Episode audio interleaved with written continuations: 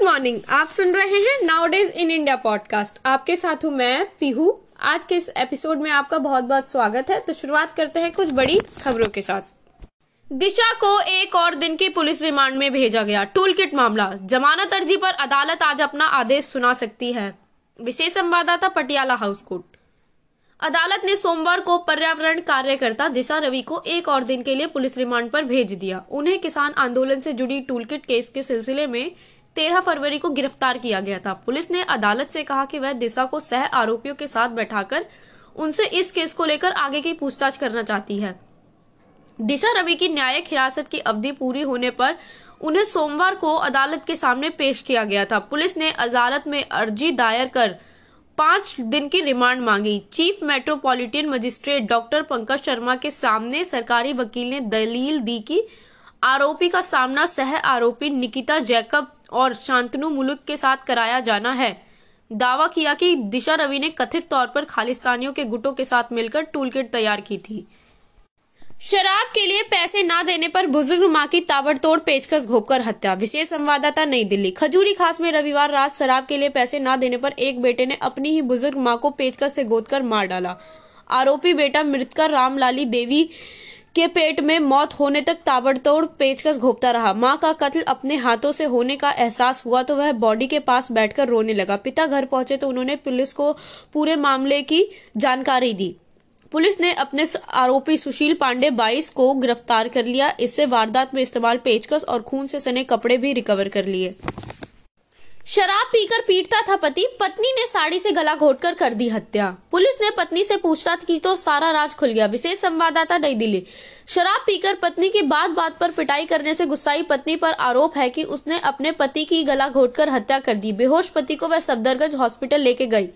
वहां डॉक्टरों ने उसके पति को मृत घोषित कर दिया। मामला संदिग्ध लगा तो अस्पताल से पुलिस को कॉल कर दिया गया। शव को पोस्टमार्टम होने पर पता लगा कि यह मामला हत्या का है। पुलिस ने पत्नी को संदिग्ध मान उससे पूछताछ की तो सारा राज खुल गया। आरोपी महिला ने बताया कि उसका पति कुछ काम धाम नहीं करता था। वह शराब पीकर उसे पीटता भी था। उसे बीमारी भी थी। बच्चों को सामने भी वह गाली देता था और मारता पीटता था। सामने में उसने आकर रात को अपने पति का साड़ी से गला घोंट दिया। आरोप में पत्नी को गिरफ्तार कर लिया गया है। नहर में मिली लाश, हुई थी हत्या। विशेष संवाददाता नई दिल्ली। न्यू अशोकनगर इलाके में के कोंडली नहर में छह फरवरी को एक बॉडी मिली थी। पुलिस ने गुमशुदा लोगों को खंगाला तो मृतक की पहचान हरप्रीत सिंह उम्र अड़तीस के तौर पर हुई थी। बॉडी को लाल बहादुर अस्पताल में पोस्टमार्टम कराया गया, जिसकी रिपोर्ट आने पर पता चला कि मामला हत्या का है। न्यू अशोकनगर थाना पुलिस के अठारह फरवरी को हत्या और सबूत मिटाने के कई मुकदमे दर्ज कर लिए हैं। वह हत्या की वजह और हत्यारों की तलाश में जुट गई है। पुलिस के मुताबिक हरप्रीत परिवार के साथ विश्वास नगर इलाके में रहता था। बॉडी की पहचान नौ फरवरी को हरप्रीत के पिता नरेंद्र सिंह ने ही की थी। पूछताछ में पता चला कि हरप्रीत इक्कीस दिसंबर दो हज़ार बीस की शाम पाँच बजे से घर से निकले थे। इसके बाद से वह गायब थे। रिपोर्ट में मौत की वजह हत्या बताई गई है। आठ परसेंट से ज्यादा ब्याज ना लेने का आदेश वापस हो, अथॉरिटी ने सुप्रीम कोर्ट से कहा, होगा नुकसान। विशेष संवाददाता सुप्रीम कोर्ट। आम्रपाली मामले की सुनाई के दौरान सुप्रीम कोर्ट में नोएडा और ग्रेटर नोएडा अथॉरिटी की ओर से दलील दी गई कि कोर्ट को उस आदेश को वापस लेना चाहिए जिसमें कहा गया है कि बिल्डर के बकाये की वसूली में आठ परसेंट से ज्यादा ब्याज ना लिया जाए। सुप्रीम कोर्ट में अथॉरिटी की ओर से पेश वकील हरीश साल्वे ने कहा, इस संदेश के गंभीर असर होंगे और पब्लिक मनी का भारी नुकसान होगा। बुजुर्ग को गैर कानूनी तरीके से थाने में रखा। नरेला के एसएचओ और एएसआई सस्पेंड किए गए। विशेष संवाददाता नरेला। नरेला थाने के एसएचओ और एक एएसआई को लाइन हाजिर कर दिया गया है। दोनों पर विभागीय जांच के भी आदेश दिए गए हैं। सूत्रों के मुताबिक नरेला एसएचओ विनय कुमार और एएसआई दिलीप हैं। बताया गया है कि दोनों पर कोर्ट के आदेश के बाद कार्रवाई हुई है। इलाके में पीड़ित बुजुर्ग परिवार के साथ रहते हैं। बुजुर्ग को धोखाधड़ी के मामले में नरेला थाने के गैर कानूनी तरीके से रखा गया था, जिसके परिवार वालों ने उनको छोड़ने की बात भी कही थी, लेकिन पुलिस वालों ने उनकी एक भी नहीं सुनी थी। बुजुर्ग के परिवार ने अदालत के मामले में याचिका दायर की थी, जिसके बाद पुलिस ने बुजुर्ग को अदालत में पेश किया था। आठवीं से कॉलेज तक के स्टूडेंट्स के लिए नया स्किल सेंटर शुरू। उप मुख्यमंत्री सिसोदिया ने हरिनगर में सेंटर का उद्घाटन किया। विशेष संवाददाता नई दिल्ली।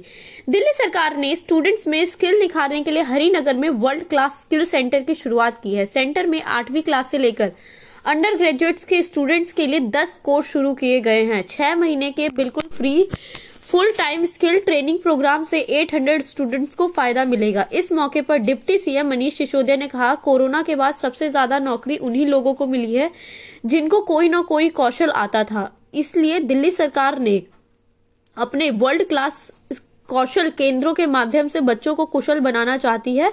बेरोजगारी स्किल इसी माध्यम से दूर की जा सकती है। मुखर्जी नगर के कैफे में चल रहा था हुक्का बार, मैनेजर समेत नौ लोग गिरफ्तार। विशेष संवाददाता मुखर्जी नगर। एजुकेशन हब कहे जाने वाले मुखर्जी नगर इलाका में अवैध रूप से चल रहे हुक्का बार पर एक बार फिर से पुलिस का एक्शन शुरू हो गया है। पुलिस ने छापेमारी कर मैनेजर समेत नौ लोगों को गिरफ्तार किया है। मौके से पांच हुक्का, पांच हुक्का चिलम और पांच हुक्का पाइप जब्त किए गए हैं। पुलिस ने मामला दर्ज कर जांच शुरू कर दी है। नॉर्थ ईस्ट दिल्ली दंगों को एक साल पूरा होने पर पीड़ितों ने अपना अपना दर्द बयां किया। दंगों में किसी तरह बच तो गए, लेकिन जिंदगी और परिवार सब तबाह हो गए। पिछले साल नॉर्थ ईस्ट दिल्ली के दंगों ने कुछ लोगों को ऐसे जख्म दिए जिसे वे शायद ही कभी उभर पाएंगे। उनकी स्थिति है कि लाख कोशिशों के बाद भी वे इस जख्म को चाहकर भी नहीं भूल पाए हैं। कई लोग जिंदा तो बच गए, लेकिन उनकी जिंदगी अब पूरी तरह से बोझ बन गई है। उन पर आश्रित परिवार पूरी तरह से तबाह हो चुके हैं। दंगे के दौरान दंगाइयों ने सैकड़ों लोगों की दुकानें जलाई और कारोबार को आग के हवाले कर दिया था। इनकी बदकिस्मती यह रह गई कि दुकान से अभी बलवा हट भी नहीं पाया था कि लॉकडाउन लग गया। काफी संख्या में ऐसे लोग हैं जो सरकार को सरकार से मांग कर रहे हैं, और जो लोग कारोबार फिर से शुरुआत करना चाहते हैं वह हिम्मत भी नहीं जुटा पा रहे हैं। जो लोग कारोबार को उठाने की कोशिश में लगे हैं वह पूरी तरह से कर्ज और ब्याज के चंगुल में फंसे हुए हैं। जिन लोगों का लाखों का नुकसान हुआ है उन्हें मुआवजा हजारों में भी नहीं मिल पाया है। कुछ लोगों की विशेष टिप्पणियां। तेजाब ने मोहम्मद वकील की दोनों आंखें छीन ली, करोड़ों की संपत्ति जली और मुआवजा सिर्फ बारह हजार। कारोबार के तबाह होने से जिंदगी हो गई बेपटरी। अब पूरा माँ परिवार मास्क बनाकर कर रहा है गुजारा। एक दुकान ही थी सहारा, मुश्किल हो गई अब जिंदगी। ये कुछ ऐसे दर्द हैं जो लोगों ने एक साल पूरा होने पर बयां किए। इधर किराया लिया डबल, उधर एक एक घंटा देर से चली ट्रेनें तो लोग हुए परेशान। नई दिल्ली के अनारक्षित टिकट काउंटर से केवल दस टिकटें ही बिकी, जबकि पांच ट्रेनें चली थी। विशेष संवाददाता नई दिल्ली। सोमवार से नॉर्दर्न रेलवे ने अनारक्षित कैटेगरी की ट्रेनों का परिचालन तो शुरू कर दिया, लेकिन पहले ही दिन यात्रियों की काफी दिक्कतों का सामना करना पड़ा। पहले दिन नई दिल्ली रेलवे स्टेशन के अनारक्षित टिकट काउंटर से केवल सिर्फ दस टिकटें ही बिक पाई, जिनकी यहां से पांच ट्रेनें चली है। ट्रेनों में यात्रियों की संख्या भी बेहद कम रही। एक तो वैसे ही पैसेंजर ट्रेनों का मेल एक्सप्रेस कैटेगरी के तहत चलाए जाने की वजह से किराया बढ़ गया, और ऊपर से लोगों को सुविधा भी नहीं मिली, और रही सही कसर ट्रेनों के ढीले होने से पूरी हो गई है। इसके अलावा मोबाइल ऐप के जरिए टिकट बुक कराने में भी लोगों को खासी दिक्कतों का सामना करना पड़ा, और कई रूटों के लिए ऐप के जरिए टिकट बुक भी नहीं हो पा रहे थे। दस लाख कंस्ट्रक्शन वर्कर्स के लिए रजिस्ट्रेशन का महाअभियान जारी है। विशेष संवाददाता नई दिल्ली। दिल्ली सरकार निर्माण श्रमिकों, कंस्ट्रक्शन वर्कर के लिए एक बड़े पैमाने पर पंजीकरण अभियान शुरू कर रही है। इस अभियान के माध्यम से दिल्ली के श्रमिकों को सरकार की विभिन्न योजनाओं से जोड़ा जाएगा, ताकि दिल्ली के श्रमिक भी शिक्षा, पेंशन, मातृत्व, विवाह से संबंधित दिल्ली सरकार की योजनाओं का पूरी पूरी तरह से लाभ उठा सकेंगे। इसी महीने दिल्ली सरकार ने करीब चार सौ अट्ठासी श्रमिकों को अलग अलग मदों से तीन पॉइंट एक आठ करोड़ रुपए का भुगतान भी किया है। उप मुख्यमंत्री मनीष सिसोदिया ने निर्माण श्रमिकों के लिए बड़े स्तर पर पंजीकरण अभियान शुरू करने की घोषणा करते हुए कहा कि दिल्ली में लगभग दस लाख निर्माण श्रमिक हैं, जिनमें से एक पॉइंट तीन एक लाख श्रमिक दिल्ली सरकार के दिल्ली निर्माण श्रमिक कल्याण बोर्ड में पंजीकृत है। लगभग अस्सी हजार और श्रमिक अभी पंजीकरण की प्रक्रिया में शामिल हुए हैं, लेकिन अभी कुछ ऐसे हैं जो जिनका पंजीकरण नहीं हो पाया है। इस रजिस्ट्रेशन ड्राइव के माध्यम से आठ लाख से अधिक निर्माण श्रमिक का पंजीकरण किया जाएगा। देश की कला के हुनर का दिल्ली में सजा हुआ है हार्ट, प्रियंका सिंह नई दिल्ली। ओडिशा की एप्लिक तर्क, राजस्थान की लाख की चूड़ियां, तमिलनाडु कर्नाटक की चंदन की कलाकृतियां, पश्चिम बंगाल के जूट के सामान और अन्य राज्यों के दस्तकार, शिल्पकार और कारीगर अपनी कला का प्रदर्शन करने हुनर हाट में कर रहे हैं, जो कि इन कारीगरों को रोजगार का भी जरिया है। तकरीबन छह सौ से ज्यादा कारीगर एक साथ एक मंच पर मौजूद है। जवाहरलाल नेहरू स्टेडियम में आयोजित हुनर हाट में छह सौ से ज्यादा लोग कारीगर एक मंच पर मौजूद हैं। गांव को एहसास दिलाने के लिए चौपाल बनाया गया है, साथ ही दिखाने के लिए ढाबे जैसी व्यवस्था की गई है। राष्ट्रीय राजधानी में गोवा की खूबसूरती का एहसास अच्छा खासा हो रहा है। रुक करते हैं कोविड बुलेटिन की तरफ। दिल्ली में बढ़ा कोरोना का संक्रमण रेट और कंटेनमेंट जोन, स्थिति चिंताजनक हुई है। डॉक्टरों ने कहा अभी महामारी गई नहीं है, मास्क पहने और दूरी बरकरार रखें। विशेष संवाददाता नई दिल्ली। दिल्ली में संक्रमण से एक बार फिर बढ़ता दिख रहा है। खासकर सोमवार की रिपोर्ट थोड़ी चिंताजनक कही जा सकती है, क्योंकि सोमवार को पिछले पांच दिनों में सबसे ज्यादा संक्रमण रेट दर्ज हुआ है और वहीं रविवार की तुलना में छह कंटेनमेंट जोन में भी इजाफा हुआ है। पिछले पांच दिनों की तुलना में सोमवार को दिल्ली के अठारह से बीस हजार कोविड टेस्ट कम हुए हैं, लेकिन संक्रमण रेट इन पांच दिनों में सबसे ज्यादा ज़ीरो पॉइंट तीस परसेंट दर्ज हुआ है। यही नहीं, कंटेनमेंट जोन एक दिन में छह सौ इकतीस से बढ़कर छह सौ सैंतीस तक पहुंच गया। एम्स में वैक्सीनेशन का नया रिकॉर्ड, एक दिन में छह सौ तैंतीस को टीका लगा। विशेष संवाददाता नई दिल्ली। एम्स में पिछले चार दिनों में दूसरी बार छह सौ से ज्यादा वैक्सीनेशन हुए हैं। पिछली बार सेशन में कुल उन्नीस सौ इकतीस हेल्थ केयर वर्कर्स को पहली डोज दी गई है, जबकि चौबीस सेशन में सिर्फ दो हज़ार पचासी वैक्सीनेशन ही हो पाए थे। अब तक एम्स में चार हज़ार सोलह का वैक्सीनेशन हुआ है, जो अभी भी लक्ष्य से बहुत दूर है। एम्स में लगभग बारह हज़ार से पंद्रह हज़ार हेल्थ केयर वर्कर्स हैं और फ्रंटलाइन वर्कर्स भी हैं। अठारह फरवरी से पहले तक एम्स में वैक्सीनेशन काफी धीमी गति से चल रहा है, लेकिन चार दिन इसमें तेजी आई है। रुख करते हैं किसान आंदोलन खबरों की तरफ। पगड़ी संभाल दिवस, आज जुट रहे हैं किसान। विशेष संवाददाता सिंधु बॉर्डर। सिंधु बॉर्डर पर मंगलवार तेईस फरवरी को आयोजित होने वाली पगड़ी संभाल दिवस को आयोजित करने की तैयारी चल रही है। इसे लेकर अलग अलग तरह की बैठकें भी हो रही है, किस तरह इस कार्यक्रम को सफल बनाया जा सके। साथ ही बॉर्डर पर पंजाब और अन्य राज्यों के किसानों का आने जाने का सिलसिला भी जारी हो चुका है। वहीं मौसम को देखते हुए गर्मी से बचने के लिए किसानों की तरफ से पूरी तैयारी है, ताकि गर्मी में किसी को किसी भी तरह की परेशानी ना हो। किसानों के मुताबिक अभी सर्वे किया जा रहा है, जिसके बाद छोटे कूलर और पंखे मंगवाए जाएंगे। टिकरी बॉर्डर से कुछ अन्य खबरें।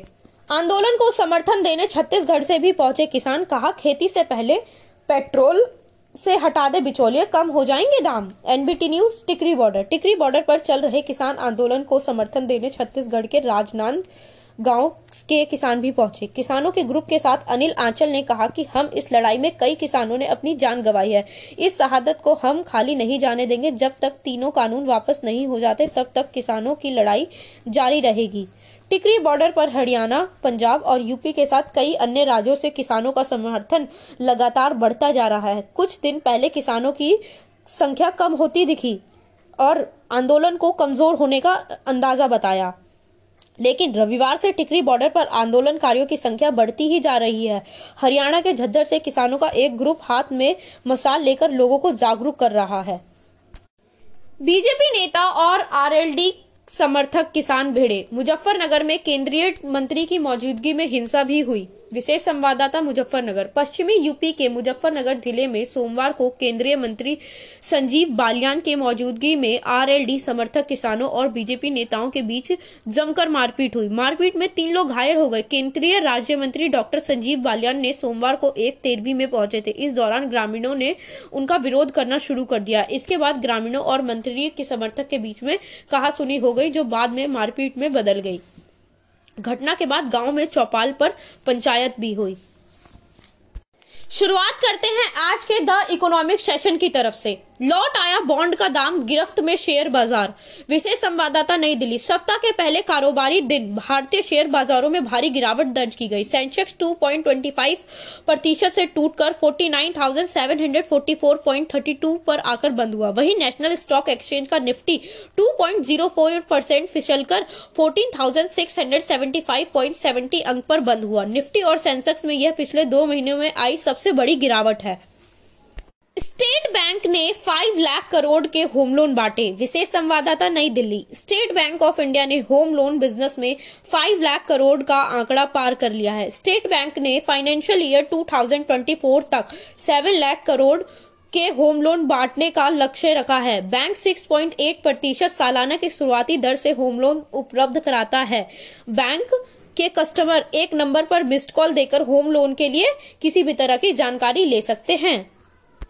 फ्यूल पर टैक्स कम करने की जरूरत है, आरबीआई का बयान। विशेष संवाददाता नई दिल्ली। रिजर्व बैंक का कहना है कि ग्रोथ को और रफ्तार देने की जरूरत है। जरूरत पड़ने पर रिजर्व बैंक मार्केट में नकदी का फ्लो बढ़ाएगा। रिजर्व बैंक की मॉनेटरी पॉलिसी कमेटी की रिपोर्ट में कहा गया कि महंगाई दर में कमी है, इस पर दबाव बना हुआ है। निश्चित रूप से ग्रोथ को रफ्तार देने के लिए महंगाई को नियंत्रण रखने की जरूरत है। पेट्रोल और डीजल की कीमतों पर रिजर्व बैंक के गवर्नर शक्तिकांत दास ने कहा, इस पर टैक्स के अनुपात बहुत ज्यादा हैं। उन्होंने टैक्स को कम करने का सुझाव दिया है। उन्होंने कहा कि पेट्रोल और डीजल के दाम में बढ़ोतरी और ट्रांसपोर्टेशन महंगा हो रहा है, इस कारण हर सेक्टर तक इसकी आंच पहुंच रही है। मौजूदा समय में पेट्रोल की रिटेल कीमत साठ परसेंट टैक्स लगता है, जबकि डीजल में चौवन परसेंट टैक्स देने लगता है। और महंगा होगा ईंधन, बढ़ेगी महंगाई, रिपोर्ट के अनुसार। विशेष संवाददाता नई दिल्ली। आने वाले समय में महंगाई बढ़ सकती है, साथ में पेट्रोल और डीजल की रिटेल कीमतें भी बढ़ेंगी।